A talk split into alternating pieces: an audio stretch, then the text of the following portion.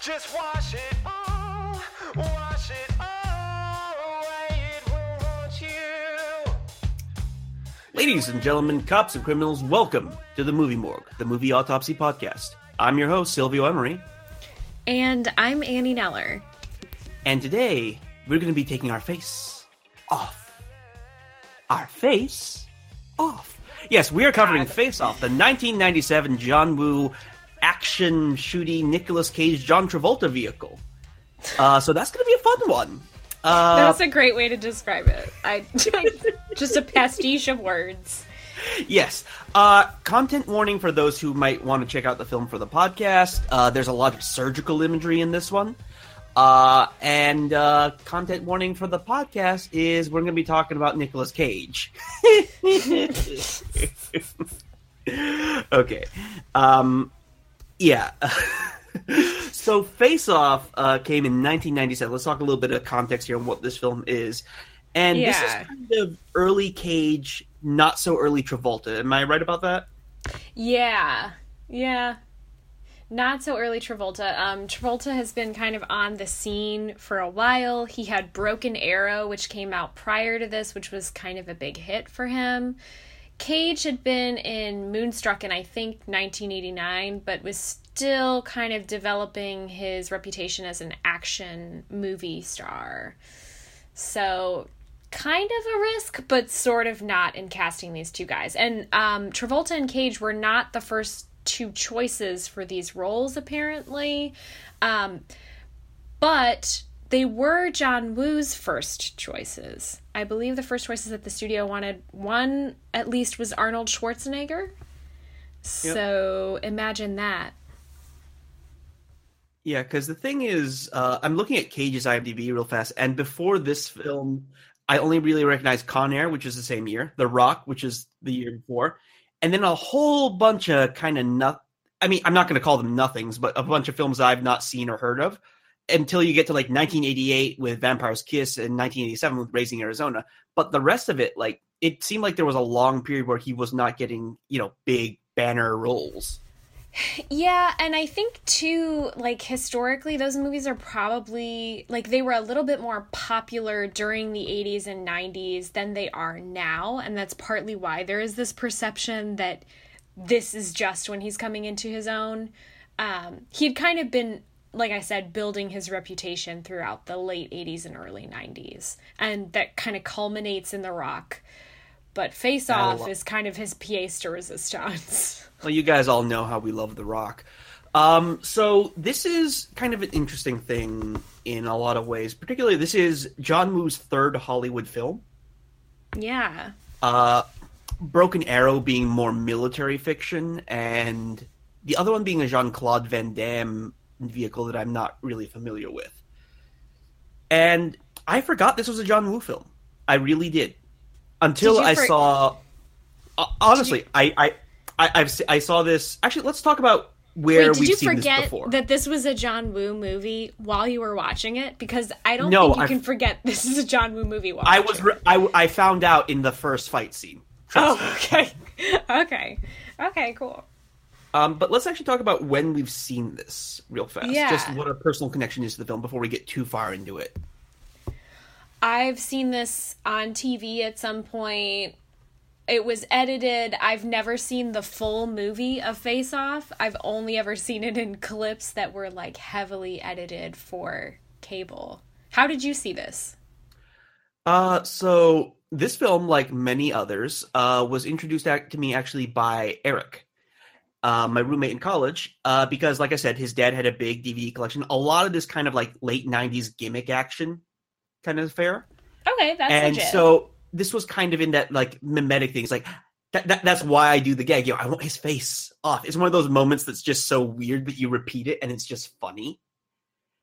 And so this is kind of like a pre-internet meme almost. And you know, I watched it at his house. They had like a big like I want to say like 45 inch TV or some shit like that. It was crazy. Okay, They had a great home theater pretty- set up. that's pretty good. So yeah, no, watched a lot of DVDs over there, and this is one, and I really enjoyed it. And that was about, I'd say it's probably like 2009, 2010, something like that. Okay. And that was the first time you saw it was in the 2000s? Yeah, and I don't think I've actually seen the film completely since then. I just know you know it's face off. There's the face swapping gimmick, and Yeah. there, you can refer to this movie a lot by shorthand. Uh, and it, it it's very evocative because the premise is so weird. Yeah, it's a really odd premise, and we can, can kind of like continue talking about that throughout our discussion today about it because it is weird. Somehow this movie works, Yeah. and I does. don't know how. So let's actually review this film. Let's say what what is Yeah. this movie? Is it worth watching? Is it something people are going to enjoy? And is it a good movie? Mm, that's that is the question i think um so personally i think this is a movie that people should watch and i've said before that i think there are a lot of movies out there that people should be seeing don't restrict yourself that being said um i don't think it's particularly good i think there are a few sequences in it that are good and i think at times there's also some very problematic and kind of damaging messaging in it which you and i have talked about a tiny bit in terms of rape culture so um, we can kind of come back to that later. I don't know what grade I would give this movie. Like I'm struggling with that. Like it, it's very firmly within this kind of like C B, like type of film, but I don't know if it was completely to my liking. And yet it seemed like it was executed fairly well for being something that was just so crazy and over the top. What kind of a letter grade would you give this and like how would you review this movie? honestly, I had this pegged as a B. Okay. Um, particularly, um, I think there's a certain stylistic flair to it that is fun. Um, I don't think it ever reaches, you know, high art. Like it, it's nothing about this film in particular is revolutionary, but it's all like well crafted together. It's a nice kind of like journeyman film where everyone's putting in the decent work for a decent paycheck. No one's really like standing out. Uh, I think Cage and Travolta are having a lot of fun in this one, oh, and- a lot of fun. but neither of them. I, I think the script is very weak. That's one thing. Um, and it some aspects of it have aged very problematically, but also a lot of those things are uh, villainous said, in said nature. by the but there's the villain too. So Yeah. And also the the my main thing is that I don't think you need the face swap gimmick so much to enjoy this film because one of the big things is it's how much fun uh Travolta is having as a villain and how how believable kind of Nicolas Cage is as the put upon everyman almost.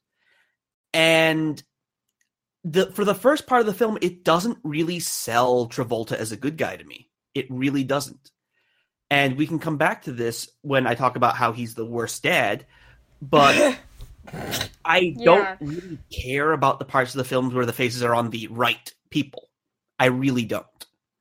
And structurally, that's a really big weakness. you're right. It is more of the dynamic between Cage and Travolta itself, and not even so much the face swapping thing. So it's interesting that that was the dynamic that they chose to go with anyway. Like they chose, or not dynamic. Um, it's interesting that that's kind of like the plot device that they decided to go with when they have two actors who actually have really pretty good chemistry. Yeah. And like when you compare it to his contemporary stuff like, you know, Con Air or Die Hard or well no, Die Hard's much earlier, but Con, like th- that that kind of 90s gimmick actually like, you know, Speed, Con Air, stuff like that. Uh other, you know, The Rock, other, you know, Cage Fair and really like those have much better crafted scripts and better characters. But I think the reason you stick around for this is one, the performances. Like I said, Cage and Travolta have a lot of fun. And also, it's John Woo. The action is ridiculous and bombastic and fun. I think the whole concept itself is so ridiculous that that is what sells this movie. It's the ridiculousness of it, and I think also there are a few times in the movie where it seems to be self aware of its own ridiculousness. So uh, like there's there's a great deal of fun to be had while watching Face Off. Yeah, but at the same time, just ha- this is this is kind of a thing about writing. is an idea is worthless. You can mine it, you can expand upon it, you can create something from it, but the idea is not itself the inherent value of the property. Con Air is a gimmick movie. It's, hey, what if we had a prison break on an airplane? The Rock is, what if we had a prison break, but inverse? You know, uh, Speed is, what if we had a bomb in a terror situation on a bus? And the fact that those premises are interesting and set us up for interesting action is nothing without a good script to go behind them. You know, you can remember characters from Con Air. You can remember fucking John Mason from The Rock, you know, and those are great performances, but you know, you know, Carla was the prom queen. You know, like th- there's actual character behind that. There's a script there with meat on the bones, and there just isn't here. And Yeah, the dialogue is extremely wooden. yeah, It's- and actually, you know what? On on on kind of talking this over, the I think I'm actually going to downgrade this to a B minus, but it is a B minus that I love. Uh, this is something that uh, I think people will enjoy if they're into kind of cheesy action movies, and they're not necessarily looking for the you know thrilling, grip you by the balls kind of fare that this might try to sell itself as. Sure. Yeah. It's like it, the question is, you know, when you watch Mission Impossible 2, are you like, "Oh my god, they're jousting on motorcycles?" Are you like, "Oh my god, they're jousting on motorcycles?" If you're the latter, then, you know, this film might not be for you. I will say though, I do like Mission Impossible 2. Like I would rank that higher. To me, Mission Impossible 2 is the B plus, and this movie is the C plus. For some reason, that's how I'm ranking these movies. And it's it's not a C that I didn't enjoy. It is definitely a C that I enjoyed. But um, I do think Mission Impossible is a little bit better. Okay, so let's get mechanical here. What's really let's actually start with performances because Travolta and Cage, I think, are the heart of this movie. Without them, the entire thing falls apart. A hundred percent. Um, Cage is able to channel this kind of manic energy, and I think this is really around the time where he's cultivated this kind of status. But this is the point at which people start saying, like, "Wow, this Nicolas Cage guy, he's pretty crazy, right?" Um, Yeah, and that's because this is a Cage was good- very into a- character acting. Yeah, no, this is a great manic Cage because I, I think it's been said a couple times in a couple different places. That there's like maybe like three different Nicolas Cages. There's like wild and crazy Cage. Uh, there's intense Cage, and then there's sleepy Cage.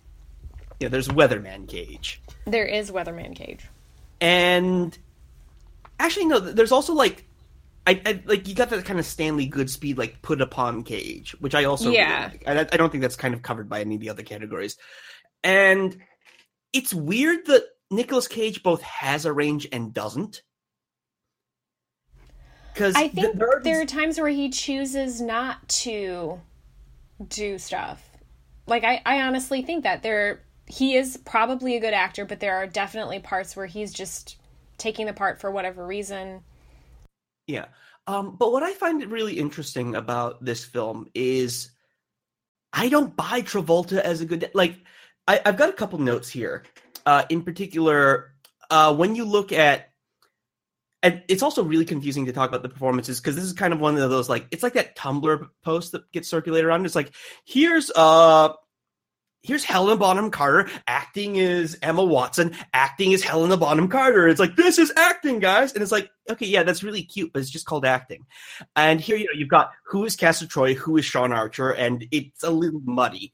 Um, so to clarify for those of us who are joining us and haven't seen the film, Sean Archer is John Travolta as the FBI agent. Castor Troy is Nicolas Cage as the terrorist for hire, and then they swap faces, and it becomes Nicolas Cage as Sean Archer, the who is pretending to be Castor Troy, and then John Travolta as Castor Troy, who is pretending to be Sean Archer. You see how it gets a little bit muddy.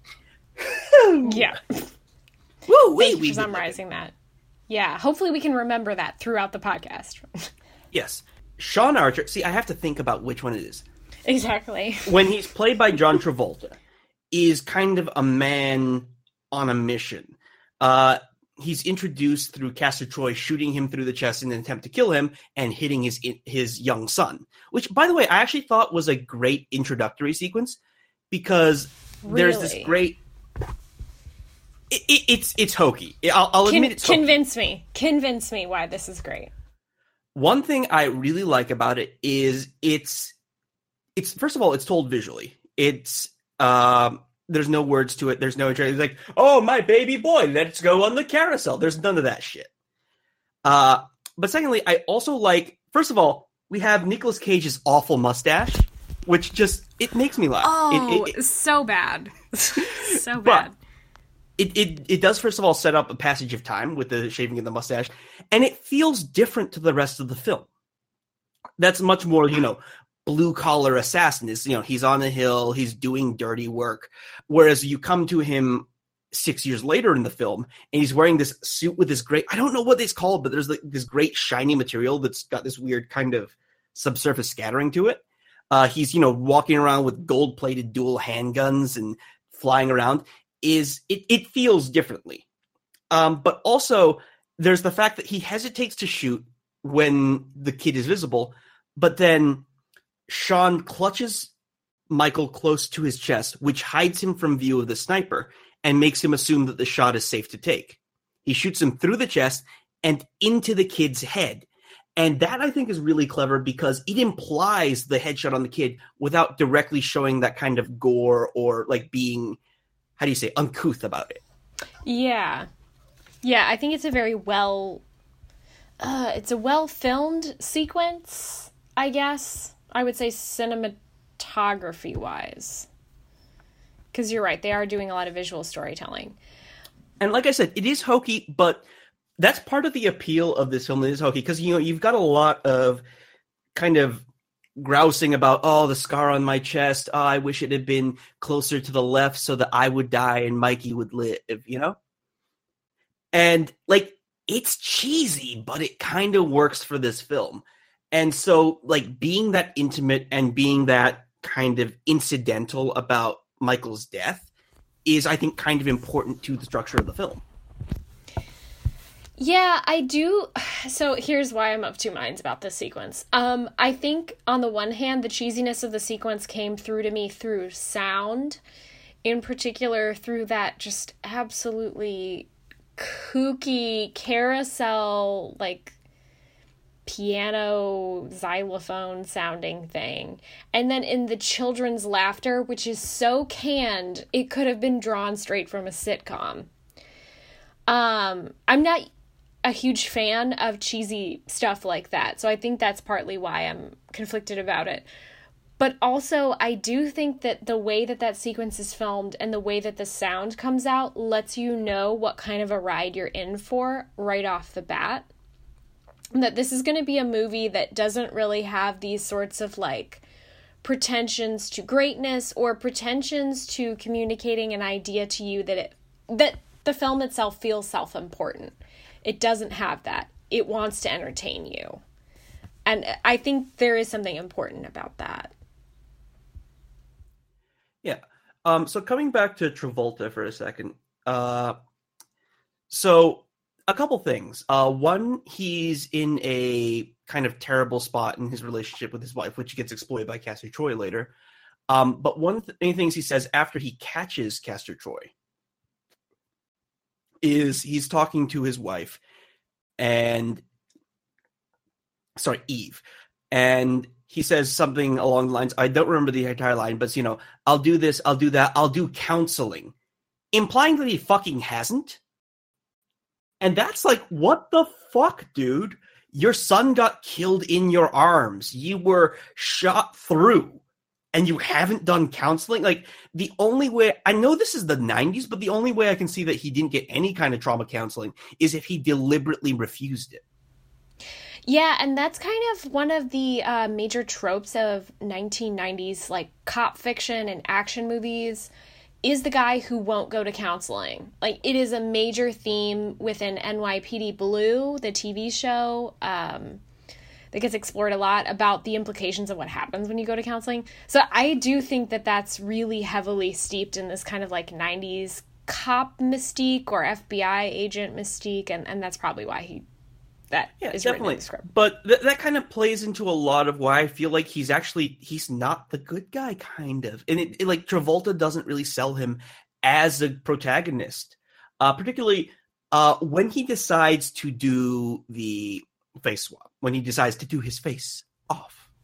See how much fun that is? See how much fun that is? It, Um, Okay, there's I this great shot where you see the moment the decision is made, and it's not we need to save the city. It's not there will be terror and mayhem. It's and then Castor Troy wins, and it's a close up on his face, and he looks back, and that's when he decides to do it.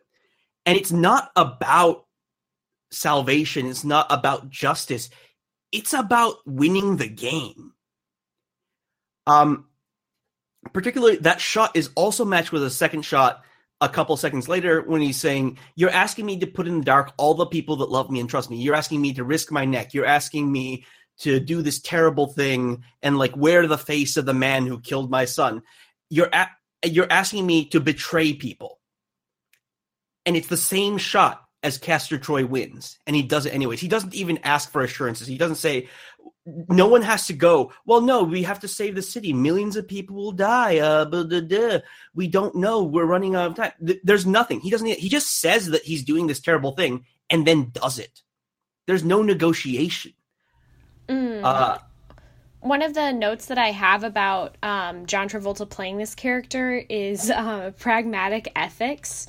He says at one point in the film, um, I do what needs doing, no matter the cost.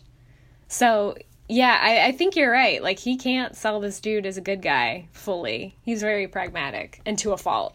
and also, he has some kind of quirks as leader of the FBI slash LAPD task force. It's not Yeah. ever really it's clear. so he is. unclear. Yeah, it's super unclear which one it is, which I think makes this even more interesting and kind of like tropey and meta in a weird way.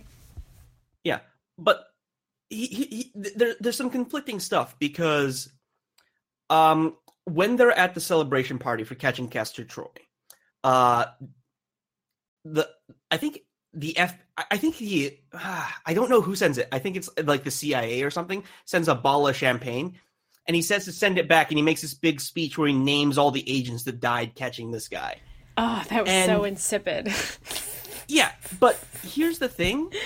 He Yeah. has taken basically no his entire approach to catching Castor Troy has been to throw every resource at it and damn the consequences. right. Uh, like it's supposed to be this big somber moment of, you know, oh, we we lost so much to get here. Uh, why are you guys clapping? This is a somber moment. But also, he's disregarding the kind of moment of triumph that his agency or department has gotten like this has been a big fucking deal. He's been on this for six years, and he's like he's not letting them have that catharsis. I could see maybe having that and just having him like go along with it, and then like in his private office, like confide to someone that like he can't take joy in it. That I think might have worked better. But beyond that, also, uh, there's many moments where Castor Troy like threatens someone with a gun or like you know holds a hostage while he's doing this rapid action, and then he just goes ahead anyways, and Castor Troy just shoots the fucking guy, like the uh, the woman in the plane. Right, right. Yeah. So I feel like he's trying to be somber about things that he definitely could have prevented and chose not to. Yeah, I think too it's about I don't know, like he's kind of we have Bad Daddy Part 2 Face Off Boogaloo this week, I feel like.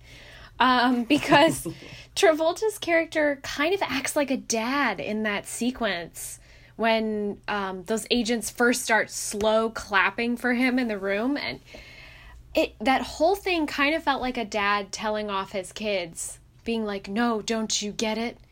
It's it's not like that." That kind of stuff. It's a Shakespearean tragedy. Yeah. I mean, that was really what it felt like to me. Like, this is kind of father knows best. That's his moment that he's having there. He also kind of just has no connection whatsoever with his daughter. Um, like, uh, Yeah. Castor Troy as Castor Troy as Sean Archer uh, does have the whole, you know, don't dress like a slut moment, but that also comes Uh, as a framing device for advices like defend yourself. And he's weirdly a better dad in a way, even though, like, uh, aside, that, we'll, we'll get to Let's- Castor Troy. Yeah, We'll we'll, we'll come uh, back uh, to that. I'm focusing on Sean Archer for a second, but he basically looks at her and he doesn't engage with her at all. He's just, oh, you're dressing like the monsters now. You know, it's just,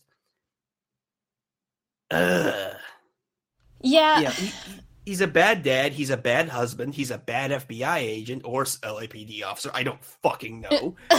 and also, I don't think Travolta has the like. He has amazing charisma as uh Castor Troy as Sean Archer. this is so. I, I Yeah. hate this premise so much. Yeah.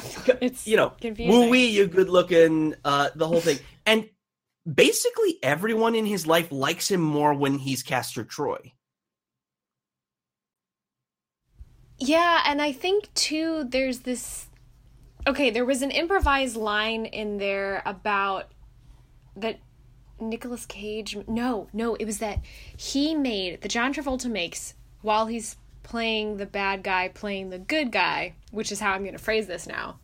Where he's talking about I don't know what I hate more, being in your face or being in your pudgy body.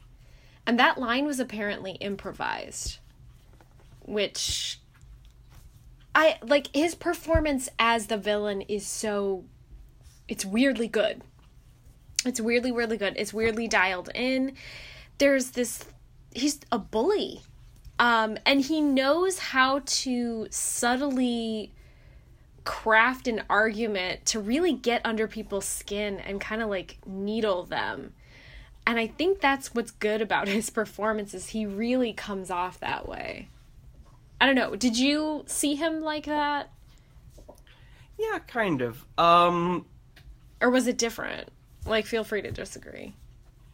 I'm not disagreeing with you. The other thing I want to talk about is Cage's performance. Because, Yeah. first of all, I, I love the introductory chapter of Cage as uh, Castor Troy. Uh Because, like, he, he he's absolute scum. Oh, yeah. Absolute scum. And he plays it to a T. You know, he he's dressed as a priest. He's setting up a bomb. He's rocking out to Hallelujah, and it's it's terrible He's, and great. he's feeling up a girl in the choir who looks like she's a teenager. So there's this Oh, yeah. weird other element to it, too, that's really disturbing. Like, Oh no, absolutely. It's like it's, yeah.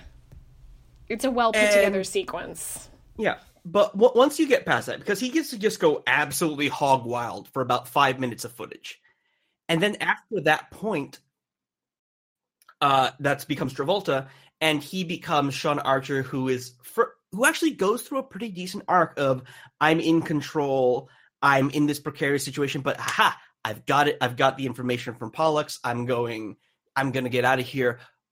Oh no, John Travolta comes up to me. My plan is dead in the water. Everyone who helped me is dead. No one knows my secret. I need to escape prison. I need to tell my wife. I need to convince her who I am. You know, there's this there's this compelling arc to him. And Cage really sells that very well.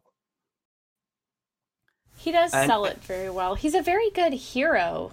Like he's very emotive and expressive like the way that he conveys his feelings. He's wearing things on his face, and I think that works very well. Like he seems conflicted, he seems frightened at other times. He seems very confident. Um, and also, I think the sequence where he's adjusting to figuring out who this guy is, who Castor is, that was one of the most interesting pieces of acting, I Yeah. think, for him in this Um, film. so I'm actually I'm just looking at the IMDb page here, and the poster is jumping out me because this is something I'm thinking about Cage in general, and I think part of his career and appeal is he's got gigantic eyes.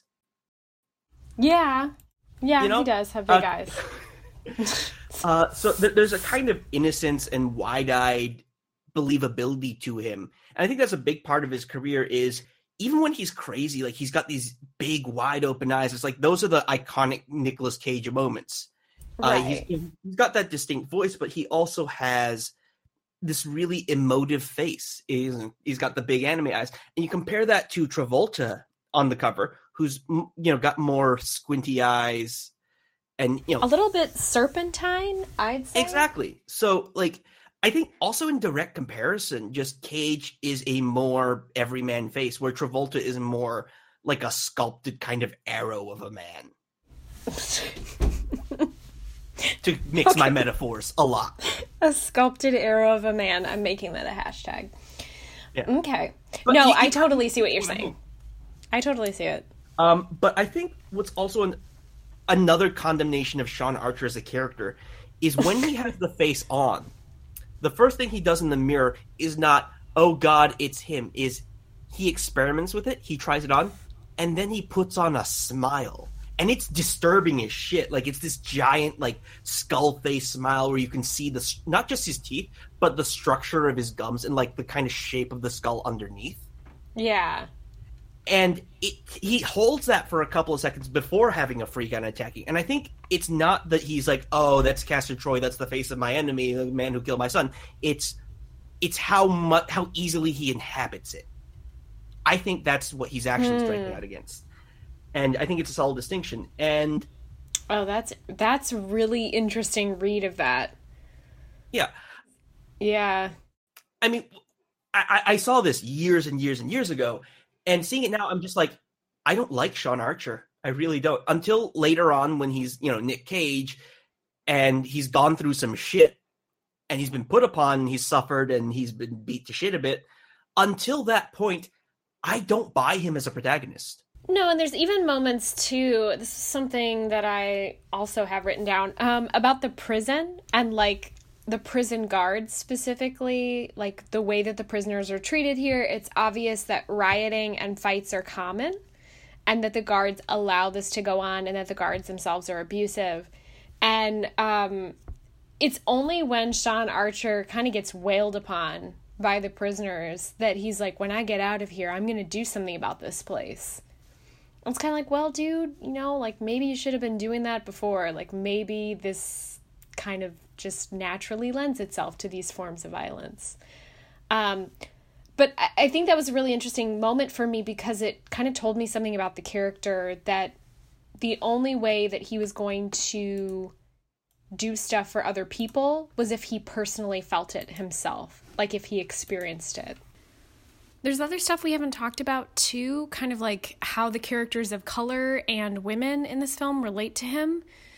Um, much like Sean is unable to really kind of see things until he experiences them, he kind of doesn't seem to value people around him, and really the film doesn't value women or people of color very much. People of color in this film are props essentially for Sean's will.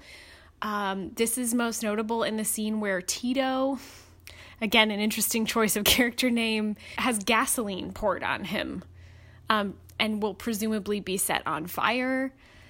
Um, we've also got like the way that he treats his wife and daughter. They're kind of property to him. They're property that he is fighting with Castor over, um, and also seeking to control their decisions. So, um, you know, this film is obviously not unproblematic in the way that it treats everyone except for white men. And I think if there's one thing that I've learned from doing this podcast with you, it's that this tends to be the way that the action genre works. Like it's very much a white man genre. Um, so that's kind of the core of the film. Uh, Yeah. What's interesting though is um, there's a couple.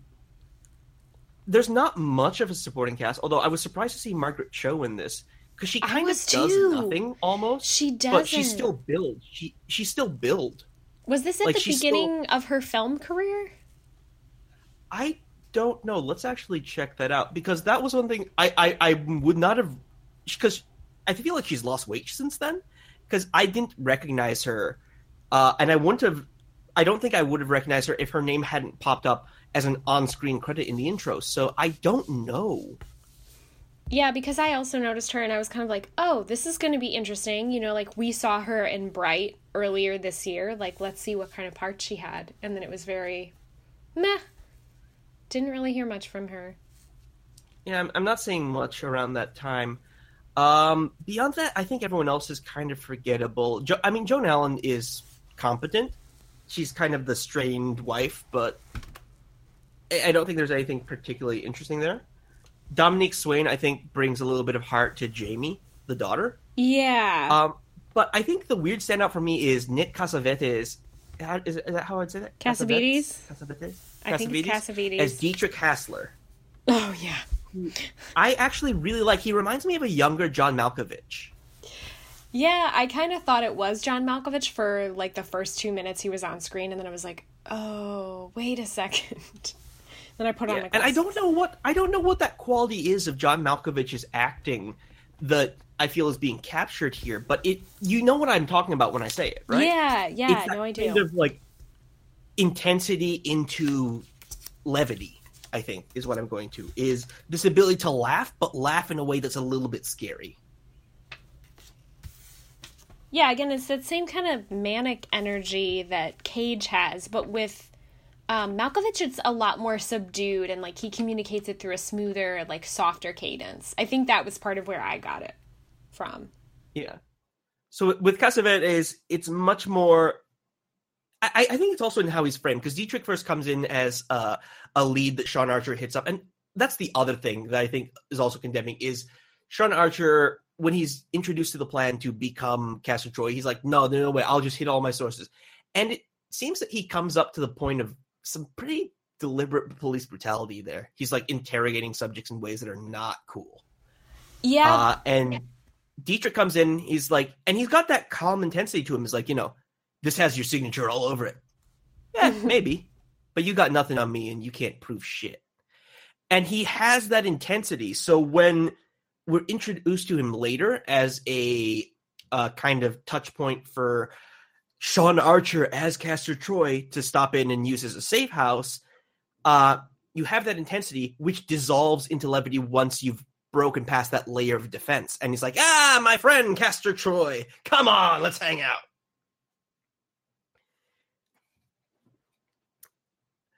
So yeah, um, beyond that, I don't think there's anyone else I particularly care about in the cast. Yeah. I mean, no, uh, th- no. There's there's Alessandro Nivola as Pollux Troy, which we need to talk about. Yeah, he Because I- actually. It. What do you think of him? Because I actually thought some of his acting at the beginning was particularly good. Yes, I think he turns in a compelling performance. Yeah. I just think the direction is kind of dated and problematic, but Extremely. it's nothing it's no it's no besmirchment on his performance or his acting ability. Yeah. It's just what he was asked to do is maybe not necessarily what we would ask him to do today.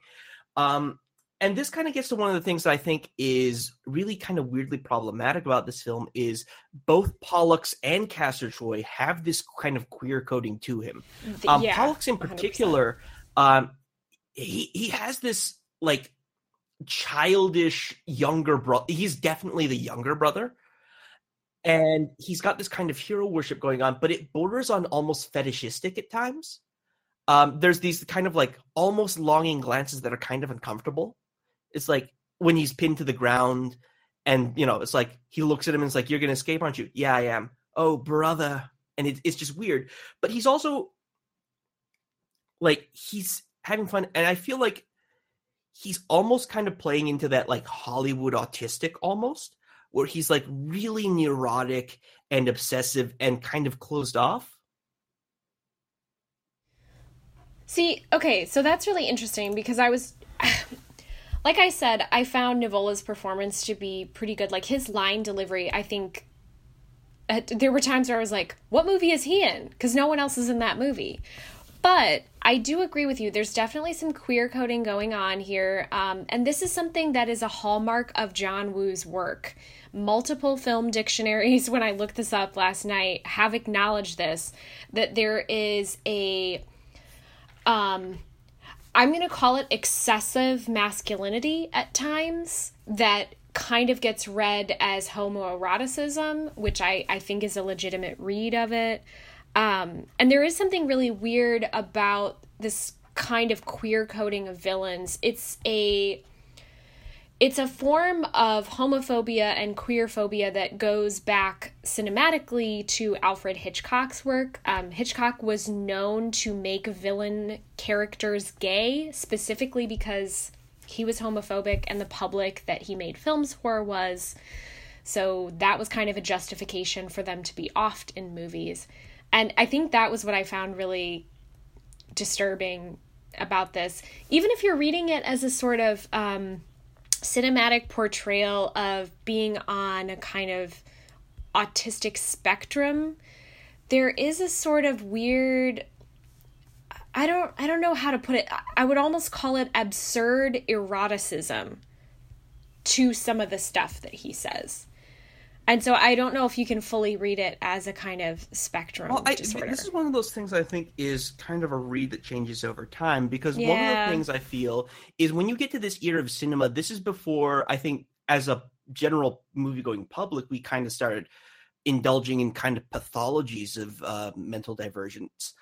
And so, Mm. like, this, th- here, here, here's kind of where I'm going with this yeah. is I feel like he is portrayed as a weirdo, and this Yes. is before you would kind of have an. This is before I think as a public at large and as a screenwriter, you would go, this weirdo has um, anxiety disorder. This weirdo has you know autism. It's just this guy is weird and creepy, and it's it's. I think it's portrayed as a character flaw more than a pathology. Um, I think it's a pathology, and here's why. So, uh, during the 1990s, you have this kind of long history of people coming up with ideas about how to um, address and identify criminals. And one of these ideas is um, that during the late 80s and early 1990s, there is a generation of sociopaths. That's legitimately what it's called. This results in a lot of different discourses, some of which we've talked about before. Um, one of which is definitely predators? the super predator, obviously. There are different kinds of super predators in movie fiction during this period. There's Hannibal Lecter, um, who's a pastiche of multiple serial killers. But I think that um, Castor and Pollux are also different pathologies being portrayed here. Um, one of which is the idea of the queer person as a kind of deviant. And I think the other one is uh, most likely these really sort of messed up ideas that people had during the early 90s about what sociopathy and psychopathy are.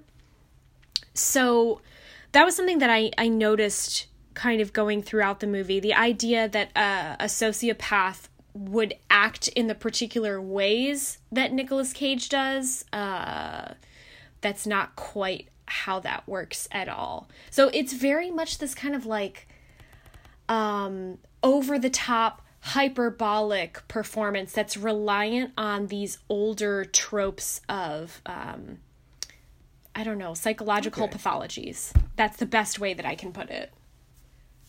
That's kind of fair. And this is one of those things that it, it's hard for me to have this conversation about because the attitudes in film and as a general culture have changed so much that it's So much. almost impossible to reconstruct this from the perspective of the time. Um, it's it's like how you look at, I think a lot of older films where you have characters who, and the other thing is, this is not a capture of a character with a mental illness. No. This is a portrayal by an actor Yeah. who is of able body and neurotypical yeah. construction choosing to portray. So ultimately, while we can go back and examine these things and say, oh, uh, this character has this or this character has this kind of pathology, uh, ultimately, at the time, there is intentionality to it. Yeah. And the intentionality is through a framework that is Right. no longer something that we hold today. exactly. Um, Yeah. so like you know there there's a lot of things like um like as an example perhaps sling blade Yeah. uh where i think many of us would find it a compelling portrait of some kind of uh, mental divergence. I'm not going to specifically commentate on that because i haven't seen the film in a while and i don't want to get into it too much but at the same time that is still a neurotypical able-bodied actor choosing to kind of talk like this and i'm kind of a slow boy you know? And there's that that that understanding of that mental illness and whether you choose to define it as mental illness or just being you know weird it it flavors the performance and back in the late 90s there are a lot of things that we today would consider to be some form of mental illness or neurodivergence that like that's an attitude like you get in a lot of those like cursed boomer images like you know back when my day you didn't call everyone autistic or asperger's you would just call them a weirdo and they'd grow out of it because you made fun of them you know Yeah. and i feel like there's an element of that to Pollux's performance and Definitely. it's it's it's weird and to Yeah. kind of get off this because i feel like we could just kind of circle around this for a while because Sure. it's just messy and there's no good answer or oh yeah. kind of conclusion to it Yeah. uh, one thing I actually do find interesting about his performance, well, not his performance, but his role in the script, is he behaves very interestingly, kind of inside power dynamics. Yeah. Because one thing we see from him is he is once Castor Troy comes to prison. I'm sorry, Sean Sean Archer as Castor Troy.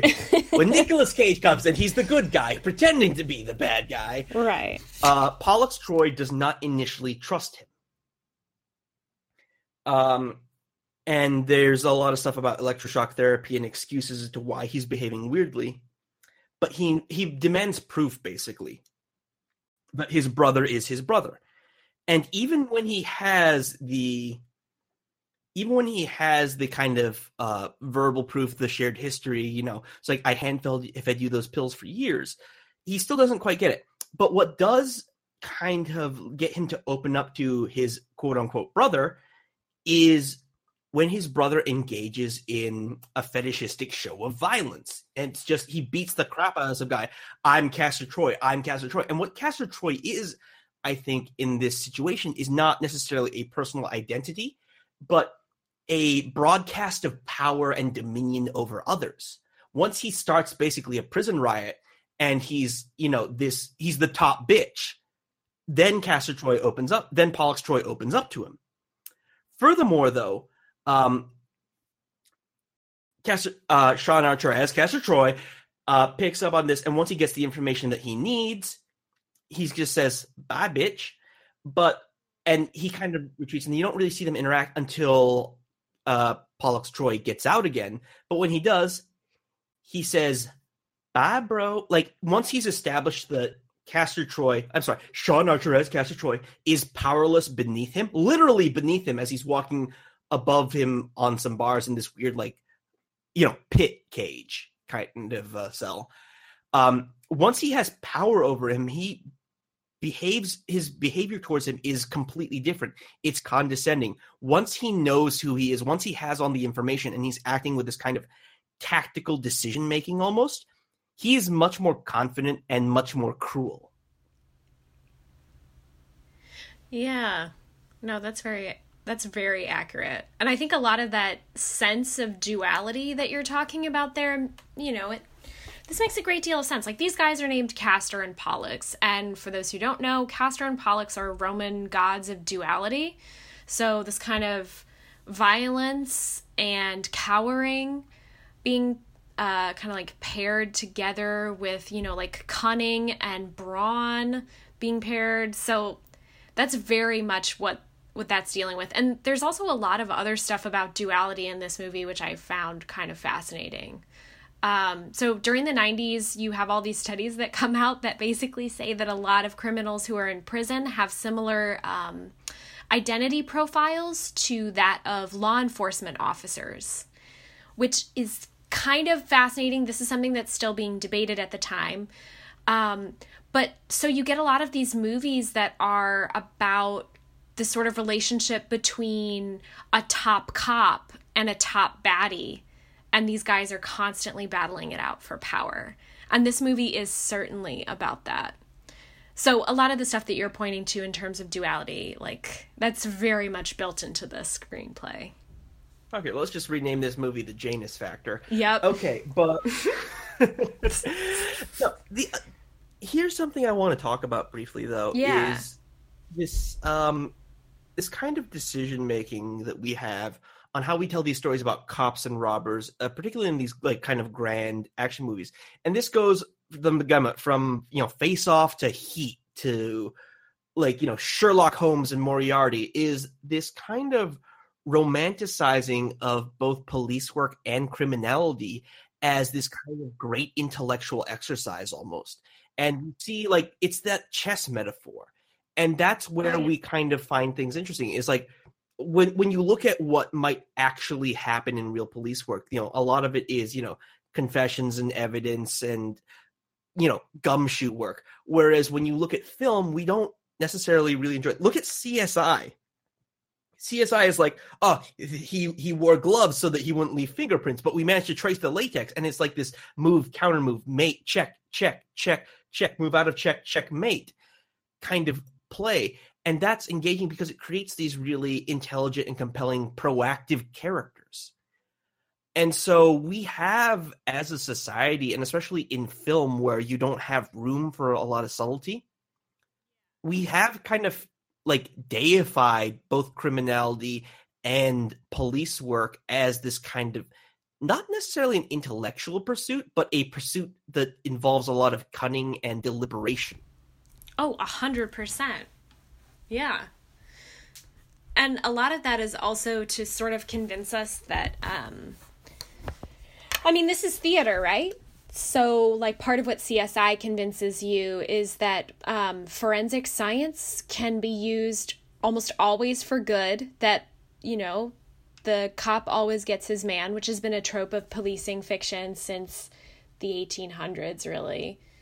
Um so yeah, I mean, we are obsessed with this duality, but I think too we're really kind of into this idea of propping up the police or propping up a hero who's been much maligned, which um Travolta's character, Sean, kind of gets to embody that in this film at a certain point. And I think that's why we get the ending that we get, which is him going back to his family and kind of being reconciled with them. Go home and be a family man.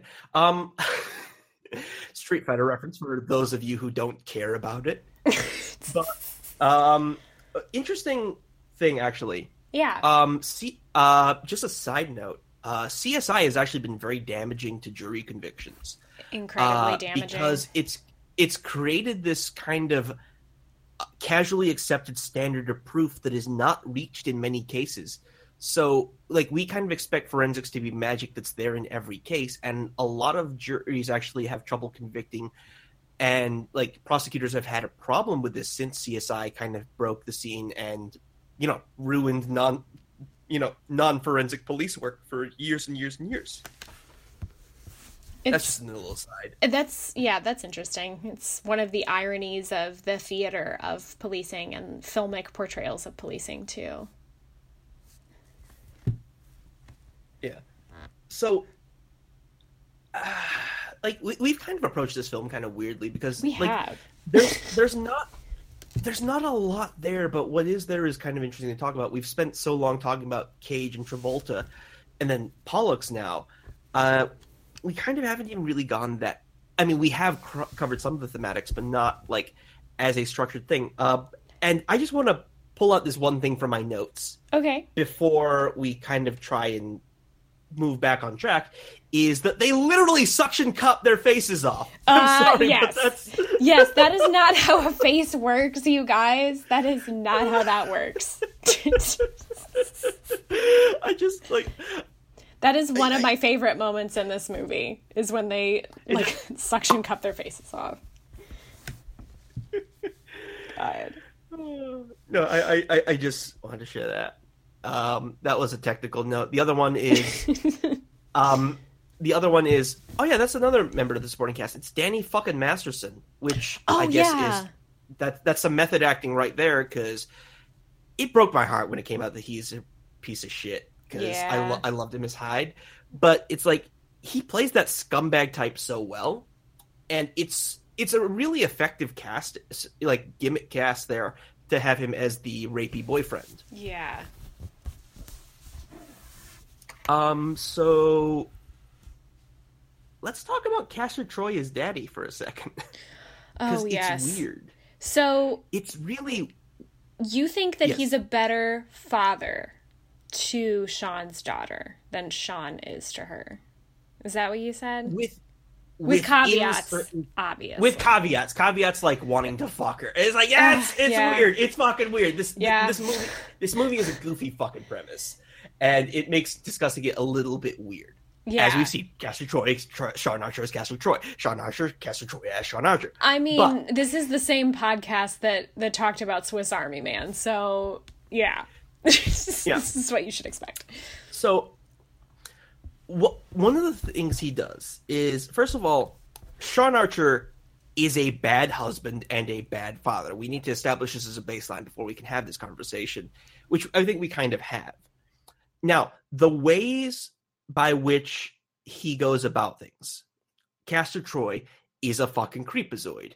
He reads Eve's diary. He pervs the shit out of Jamie, and that's really bad. We'll establish this. However, within the construct of creating this false narrative where he is Sean Archer and he's sliding himself into that life, he is attentive to Eve's needs. Uh, and he is receptive to and observant about Jamie's life and her struggles. Um, the way that he engages with them is not healthy or positive, really, at all. But he does engage with them in a way that Sean Archer doesn't. Now, the, the question is is a bad dad worse than a neglectful dad? That's depending on a lot of things. But at the very least, everyone likes him. Everyone likes him. No one in his life is like, God, you've been kind of a weirdo lately, and eh, I'm suspicious. Everyone's like, ah, you got the stick out of your ass? Oh, hey, Dad. It's like he uh he gets a phone call from the president, and he says the president can wait. My like my wife's on line too. Is yes, it is nefarious. It is deceptive. It is monstrous. But this is kind of a question of intent versus, you know, effect. And in a way, I think if the fiction wasn't threatened, well, I mean, obviously, Castor Troy being Castor Troy, he probably would have been, you know, cheating on her. He probably would have, you know, tried to fuck the daughter. It would be weird, but also within the scope of the film, within that short period of time, he's by trying to act like a dad at all, he's doing a better job than Sean Archer. Okay. Hmm. So, okay. So I'm going to make an argument for the opposite very briefly. Go ahead. okay. So I think this gets back to your question of which is worse a neglectful dad or a dad who is attentive but does things in a bad way. I actually think that um, both of these men treat women horrendously. But I do have to say that I think that it's Castor's treatment of um, Sean's wife and daughter that I find perhaps the most insidious and disturbing, partly because of how it's portrayed. You're right to point out the fact that no one seems to recognize that he's changed, which I found really interesting because I think it tells us actually a lot about his relationship with his wife. If he's coming on to her like he does in the first scene where Castor as Sean meets his wife, um, I think she would probably, like a normal person, would be like, What's wrong with you? She does not, which suggests that they have very limited contact with one another, which is not great. On top of this, it's the advice that Castor gives to um, Sean's daughter that I found the most disturbing and that I think actually enacts a kind of trauma on her that ends up playing out weirdly at the end of the film.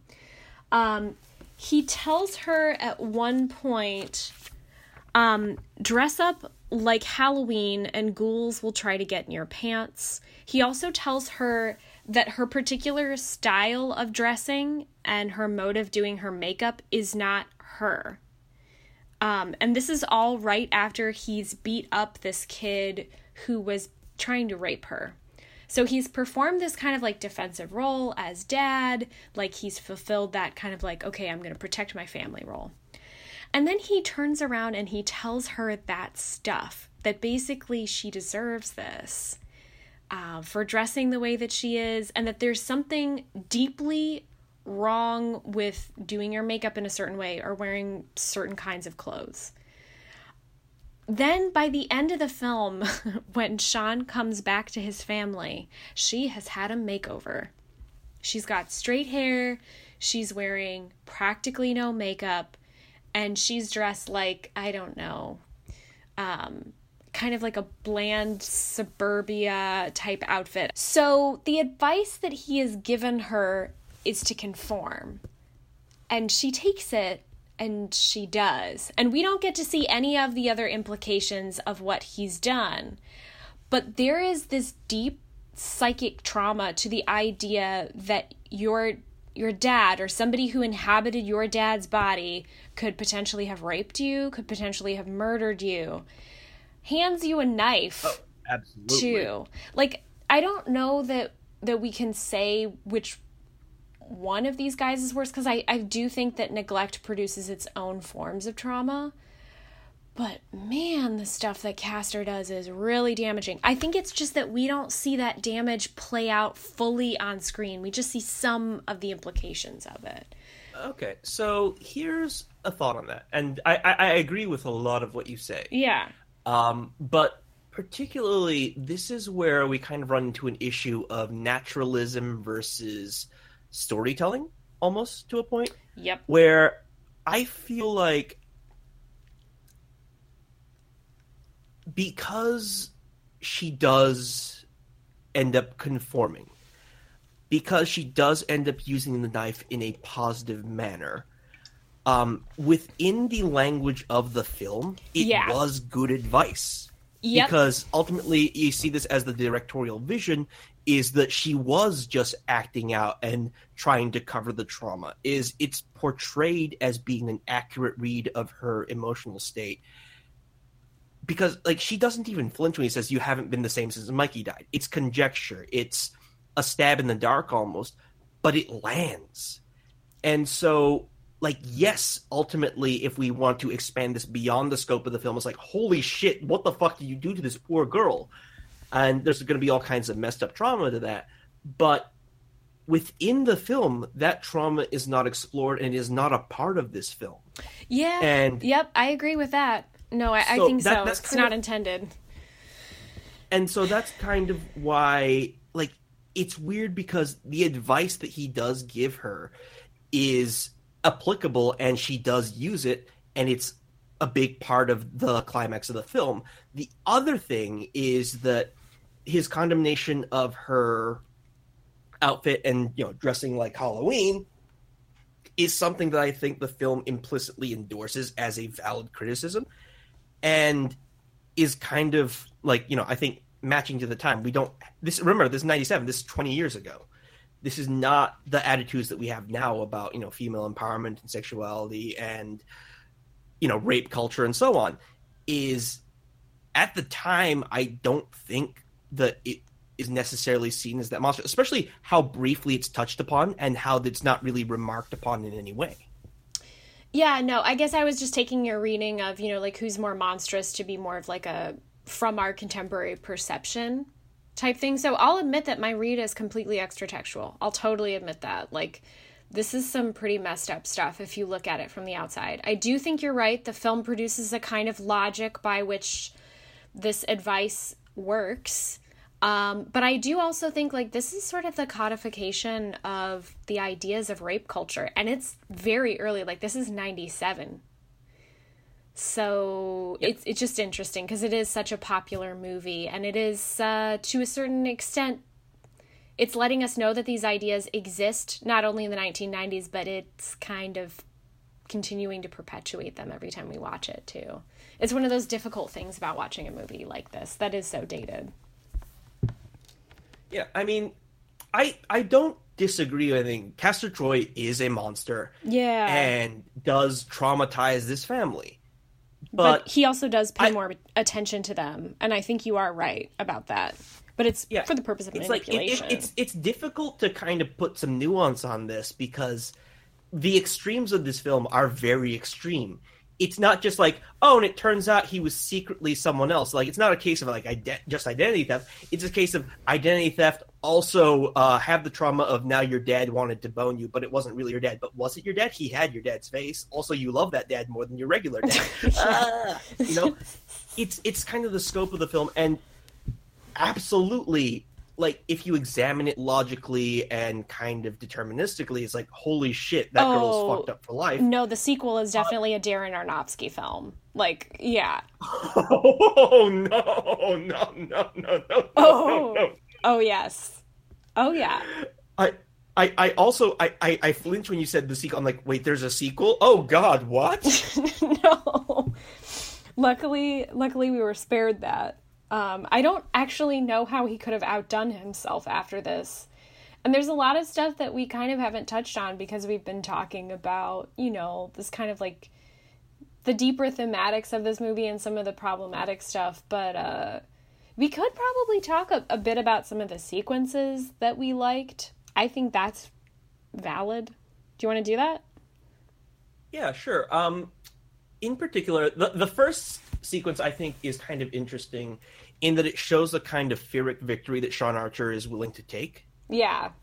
Um, I also just love the fucking like the random jet engine testing bay in the airport. Yeah. The, It's just a weird prop. It is.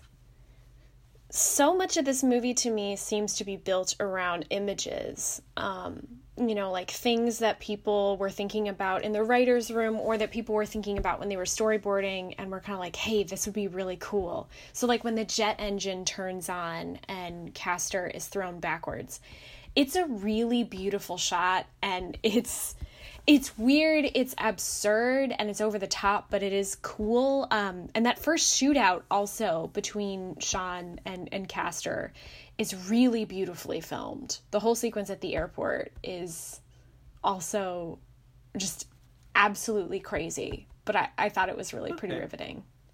Um, it's also fun how that first shootout kind of give it gave it away to me because I didn't, I I wasn't paying too much attention to the intro credits. I didn't realize it was a John Fu film, John Fu, John Woo film until Yeah. uh, that first fight, that I first mean, shootout yeah. happened, and then I saw. Wait a second, Nicolas Cage is diving through the air, guns akimbo. This is a John Woo movie, isn't it? And it was, but um, particularly, I think what's interesting about this film that I saw Mm. is one of the things that John Woo is concerned with as a filmmaker is kind of the dance of bodies moving through the air. Yeah. Uh, would you say that's a fair? Because I'm not super familiar with Woo's work. I kind of know more of Oh, about him through cultural 100%. osmosis and so on. Yeah. Uh, and just, I'm sorry, but the single solitary dove in the church was a Uh, great moment. Oh, that was just absolutely amazing. Yeah. Um, but in particular, I think what's interesting, I think a shot that tells me a lot about Woo is does not concern either of our primary characters, but it's in the raid on Dietrich's compound. yeah. And there's a moment where a SWAT officer is dropping down on a line, Oh, shooting yeah. at people, and then I don't remember who shoots him, but someone fills him full of holes. And then he goes limp in the air, and then the line just drops him. Oh, Once yeah. he is no longer an active participant in the gunfight, he is no longer suspended by the director. Yeah. He's no longer allowed to rule the sky, so Yep. to speak. I just think that's kind of a nice microcosm of how Woo works. I think that's brilliant. Um, and I've never heard somebody talk about his work that way before. Like, I've heard people say he likes slow mo, he likes gunfights, and they often tie it to um, spaghetti westerns, um, specifically to the work of Vincente Minnelli and uh, Sam Peckinpah, I think. And I can see a lot of their influence in his work, and, and he's definitely said that he's very into that style. But I love what you're saying about this kind of like balletic component to it. It's like an air ballet. And you Well, I mean, that's you know, kind of what he's known for. Yeah. Is this? He's like Jackie Chan with guns, almost. Where Mm. one of the th- the the most iconic thing you can think of when you think of a John Woo film is first of all dual wielding. Yep. Because that's just kind of his one of his hallmarks. But second of all, is diving through the air while shooting. What you Yes. won't see in a John Woo film is like Arnold Schwarzenegger standing rock solid with a minigun. Is you're going to see live men leaping through the air, taking shots at each other, and he's very concerned with movement. And I think. Like maybe the most John Woo, non John Woo film would be something like Equilibrium, where it's Oh, all yeah. about stances and moving around, And, and, gun this kind of yeah the, the the reading of the battle yeah.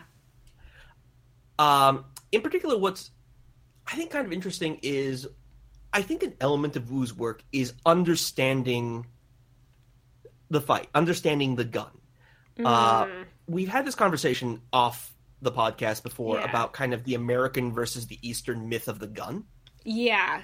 Yeah.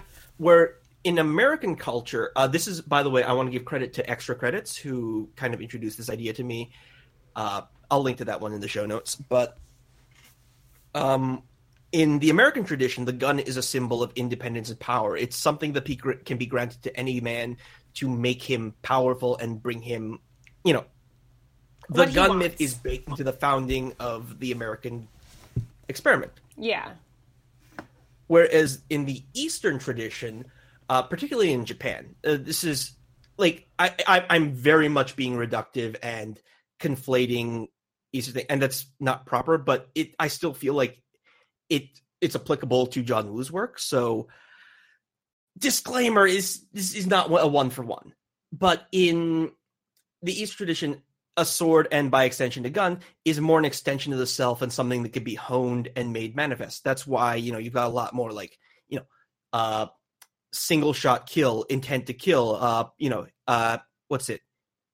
Not Ishido. Um the the there's a martial art kill from the draw. Right. Uh and it's all about intentionality and extending the will of the self. Mm. Um, in particular, one of the most famous swordsman myths uh, is it Musashi?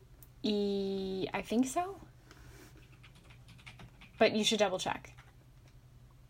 Yeah, that's uh, Musashi's oar. Yeah. Is uh, a great swordsman who uh, that was Miyamoto Musashi, a great swordsman who carved an oar into a sword-shaped bokken and used that to win a victory in a sword duel. Uh, so it's this idea that the implement doesn't matter; it is the user, and you can see that particularly when in the final fight at the church right. during the standoff. yeah. because so. when when um when Nicolas Cage as Sean Archer as Castor Troy finally engages in the shootout during that ridiculous standoff by the way there's like eight people in that it's Uh, yeah. crazy but he does he shoots in both directions and does not look in either it's this intentionality of having read the scene understanding where to place your shots and then just executing. There is no aiming. And in John Woo's work, there is never any aiming. It is always these people who can play shots where they want. The question is who knows. The question is putting yourself where the enemy will not be placing shots and knowing where your enemy will be so you can place your shots there. I feel like that's kind of the dynamic that he works in to create. And that's why these heroes can just kind of dash through gunfights and come out unscathed, is because they are on a ascended playing field from everyone else in the fight. I yeah, absolutely. And I think that's also, you know, that's a part of the visual, right? Not just the fact that when people shoot at them they miss, but also this emphasis on balletic movement that you were talking about before. The idea of the hero as graceful and grace is something that conveys skill. Um, and also something that conveys to us the audience that you know these guys are just a cut above they're they're almost like superheroes a bit you know yeah. Um, I also want to point out though that like this does work in a frenetic gunfight, yeah but when you get close and when you get slow, it really falls apart. In particular, the mirror fight, uh, kind of midway through the film after Mhm. Dietrich's apartment, I think is a lot of fun. And you've got this great kind of tension and build up up until they're on opposite sides of a mirror and they're both shooting at each other, but they're shooting at their own faces, which is a great moment. But the second that happens, second they actually take the shot, they each kind of move to the side and lean away from the shots So they both manage to hit their targets, but also miss their targets. And then you get this kind of ridiculous moment where they're diving to the ground, crouching, spinning around. And what it reminds me of is this kind of like it's like watching in third person someone trying to abuse stance changes in a first person shooter. Where it's like okay uh dive backward um dolphin dive Yeah. crouch crouch lean dive prone stand prone lean roll over recover. It's it's kind of ridiculous and it just doesn't quite work for me. Yeah. I think it's supposed to be you- expressive of that, you know, idea of duality again, but also this is one of those cases where it's kind of like, okay, you've got this metaphor that you want to carry throughout the film clearly, but how do you do this in a visual way that's going to be exciting for your audience and is not going to look weird at a certain point? And I feel like the mirror sequence it definitely did look weird. yeah um were there any other sequences that you in particular enjoyed that i haven't mentioned here Oh, um this is more of an aside than another sequence, but um the scene with the motorboat at the end or like the speedboat where one of i was going to bring that up if you did like so you, you skiing with their face. Um but tell us more about the sequence because you probably have more to say about it. I thought it was completely ridiculous, but I enjoyed the heck out of it. So tell us more about this. Honestly it was just way too fucking long Yeah. just straight up.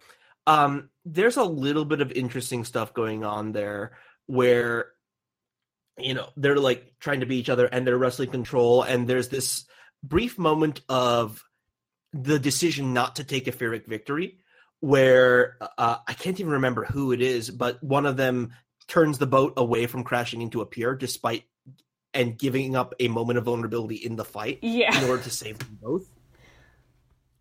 Uh, and I actually really like the final confrontation where John Travolta is cutting up his own face, saying like, "You'll always see my face in the mirror," and he's kind of taking the last. Uh, he's taking the last laugh almost.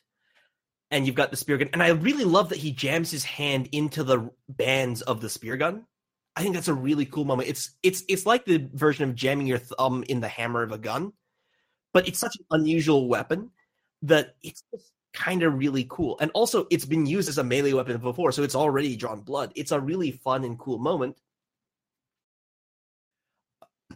But, um, in particular, though, the deception is over at that point. Yeah. Um, everyone up. knows the game is up, and I think by denying a final gunfight, Mm-hmm.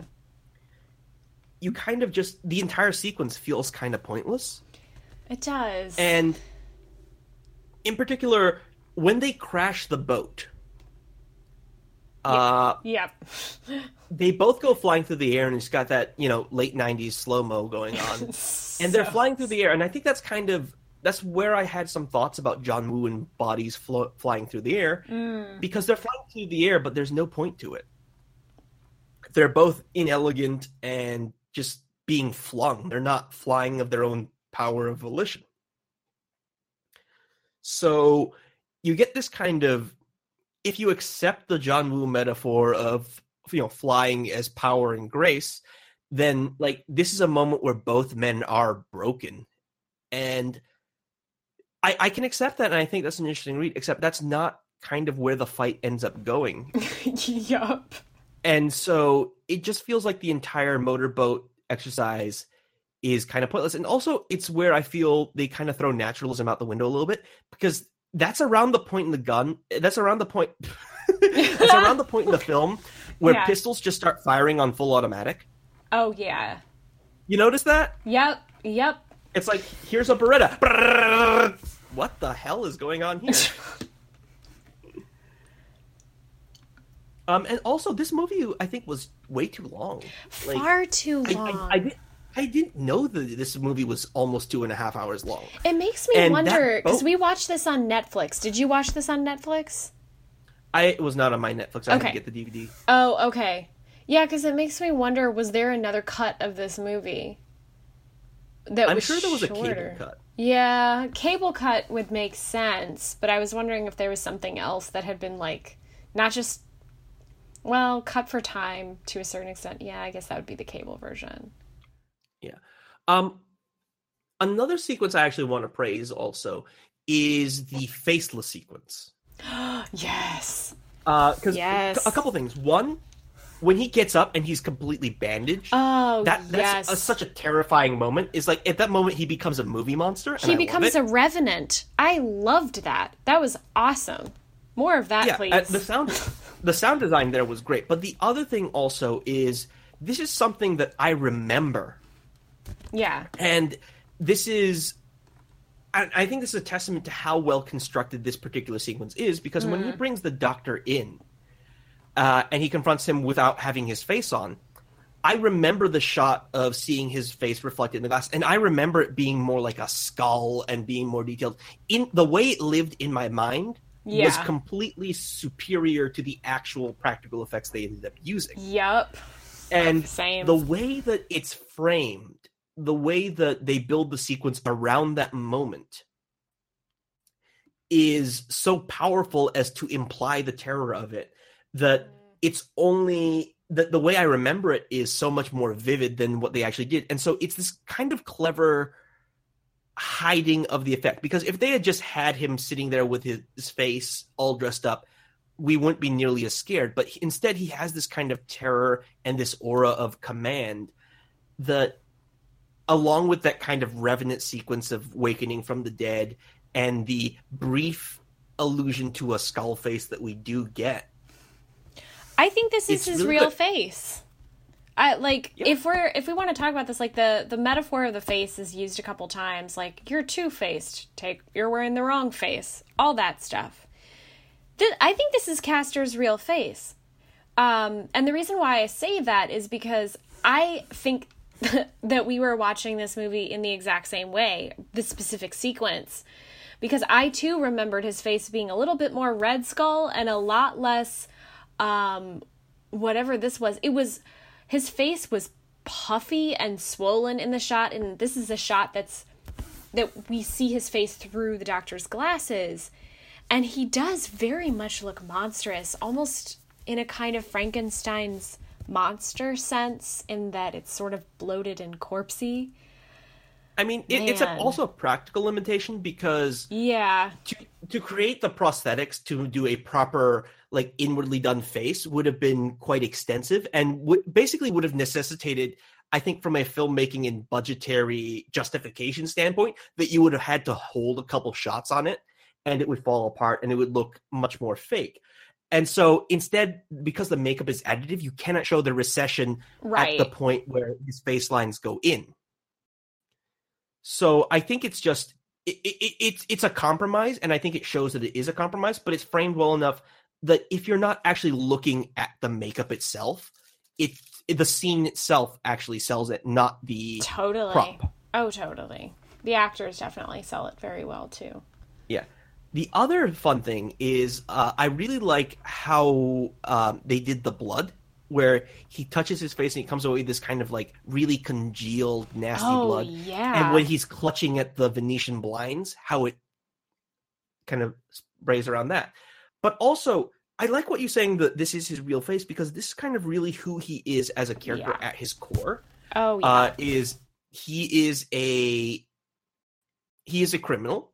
He is a pill swallowing monster, and he is a domineering force. He is, a, you know, the kind of alpha male, if you want, of his criminal underworld. And he's murderous. He's scary. Because that's a line I don't really remember. Is I borrowed some of your painkillers here. They're great stuff, you know. And to affect the mantle of Castor Troy, Sean Archer has to take. I think it's mescaline. maybe i don't Um, quite some- remember he, he takes uh Dietrich offers him some drug and he's just like, Yeah, I'll take it. Fuck it. You know, this is part of the guys. So to ha- not have a face and to assert and domineer is in his nature. And without a face, it kind of just it comes full circle and shows it as a raw and central tenet of his character. yeah it almost it's his face becomes as essential to him as Freddy Krueger's face is to him, and as the concealment of Jason Voorhees' face is to him. So I, I think that it really is building on that mythos of the monstrous face. I will also say that Sean Archer is a bad dad because his signature gesture that his wife recognizes from is like this affectionate face touch. And it's just really weird. It's not like stroking the cheek or anything. It's just running your hand down someone's er, face. Which is the worst. Like- yeah, no, because like in Thai culture, touching the head in general was taboo. yeah. But, you know, I, I like head pats and stuff. It's very sweet. But like a face touch like that, that's something like I would do with my husband just to be like fucking weird about it and playful. Like as as an everyday gesture for what's supposed to be this very boilerplate, boring family, it's kind of creepy. uh yeah. No, it's really, really weird. I think it's also extra creepy that he keeps doing it after all this trauma involving face swapping. Uh, uh, yeah, there's Right? some, yeah, ah, there's something really weird about that. And I, I, I don't quite know what it is. You're right though that it it's this kind of strange intimate violation if it's done by a stranger. But even if it's done by somebody that you know very well, it has to be done in a certain way and in certain contexts, or else it also becomes a violation. So, uh, I mean, there's there's stuff here that the director's playing with about like the face is a site of intimacy and all that stuff. So, I get it, but yeah, you're right. That's creepy. Yeah, and like it's also it's supposed to be this sign of recognizable intimacy, but it's shown at the beginning of the film that he has no intimacy with his family. It's just weird. Yeah. That I guess then it becomes a kind of act of possession. Like I said, Sh- uh, Sean Archer is a bad dad. Yeah. He also it is it just me or has he not consulted his wife about adopting the child of a criminal? Mm, He doesn't seem to consult her for very much unless he's complaining about work, so. Well, no, no, but like he he like he's like, "Hey, Jamie, show him to his new room," and then he looks up at her and he kind of mouths like, "This is this okay?" or something like that. oh, yeah. She's like, "Yeah, yeah." She knows. like I, I feel like she was not consulted on that at all, and like Probably this is kind of a new because like the um the new kid uh it's not Andy, is it? Oh, I don't remember what his name is at all. It starts with an A. yeah. Uh, I, I think it might be Andy, but it's like, hey, th- here's this kid who del- is deliberately cast to resemble uh your to resemble your dead brother slash son uh at the similar age that your brother slash son was when he was murdered ah, and also he is the biological son of the man who stole my face try uh and infiltrated your lives and also who killed your bro- like speaking of violations. yeah. Yup. And like, yeah. By the way, just take him up, and it's impl- implicitly, yeah, take him up to your dead brother's room, who that hasn't been touched or altered since his death six years ago.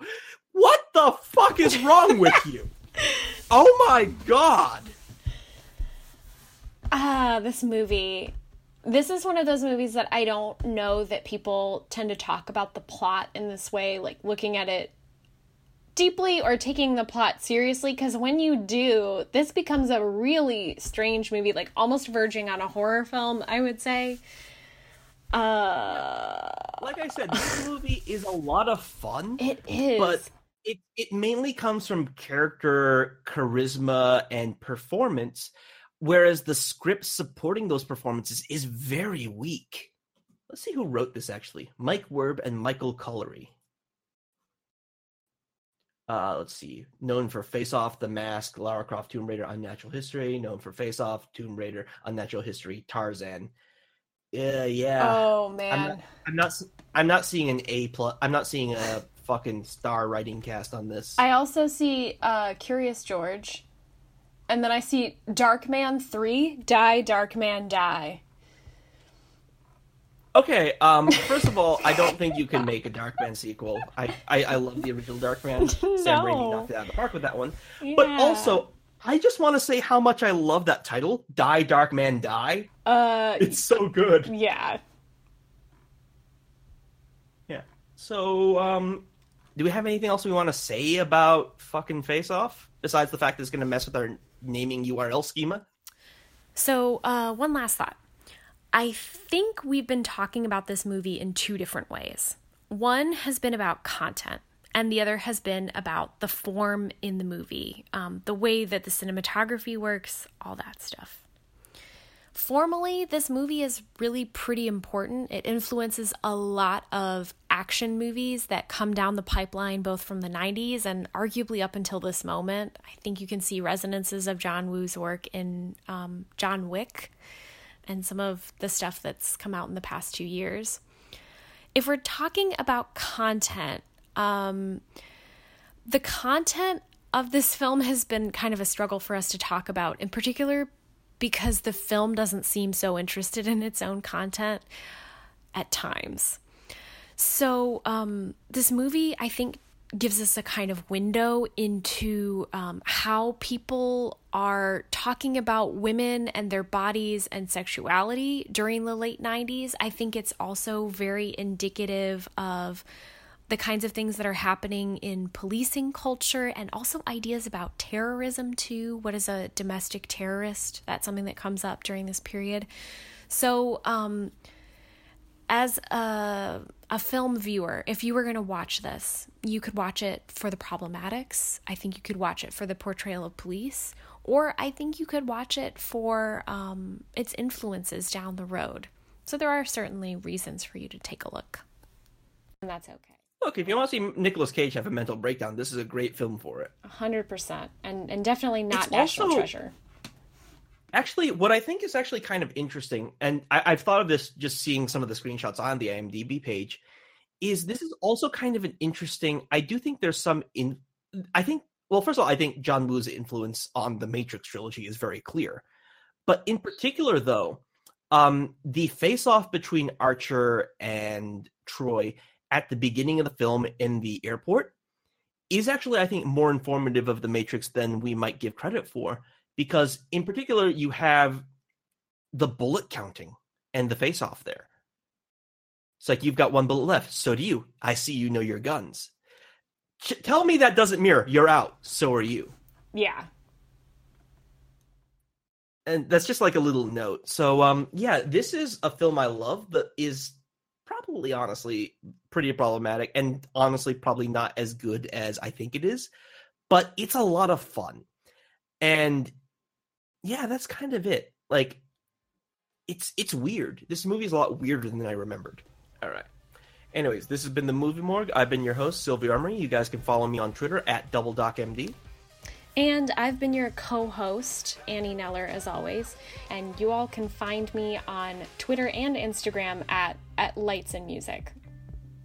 Well, that about wraps it up for this episode of the Movie Morgue. But we did just want to say a big thank you to all of our listeners. Thank you so much for tuning in and also for sharing us with your friends. We don't really have a marketing budget here at the Movie Morgue, so word of mouth is kind of our bread and butter. If you have any friends who uh, don't know about us but really like to talk about movies, please feel free to share our Facebook, Twitter, SoundCloud, and iTunes profiles with them. Because we'd love to have more people to talk to and more people to hear from. As usual, our intro music was Trouble by Ipso Factopus, and you all can find the link to their Bandcamp in our show notes. uh, thank you guys so much and we'll see you next weekend bye bye Bye-bye.